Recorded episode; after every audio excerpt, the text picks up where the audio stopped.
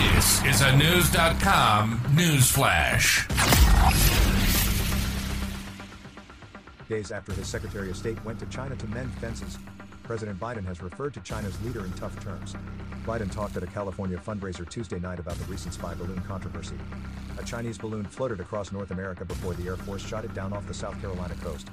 That's a great embarrassment for dictators. When they don't know what happened, the Associated Press quoted Biden as saying, Any mention of dictator connected with China raises red flags in Beijing.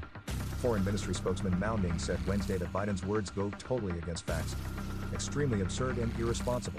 Biden said the balloon went off course through Alaska in February, then went cross country. And he didn't even know about it, Biden said of Chinese President Xi Jinping. At the time, some Republicans in Congress accused Biden and the military of not doing enough to stop it. Mao responded Wednesday by repeating the Chinese claim that the balloon actually was for meteorological research, even though Biden said it carried two boxcars full of spy equipment. The U.S. should have handled it in a calm and professional manner, Mao said.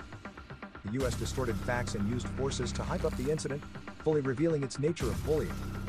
Secretary of State Antony Blinken met personally with the Chinese president Monday. Reuters quoted Blinken as saying the balloon chapter should be closed, but he indicated that little else was resolved. There are many issues on which we profoundly, even vehemently, disagree, Blinken said. Tsai said China's government respects U.S. interests and will not challenge them. Similarly, the United States should also respect China and not harm its legitimate rights and interests, he said.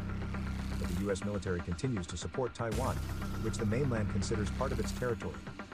That led recently to a close call with military vessels in the Taiwan Strait.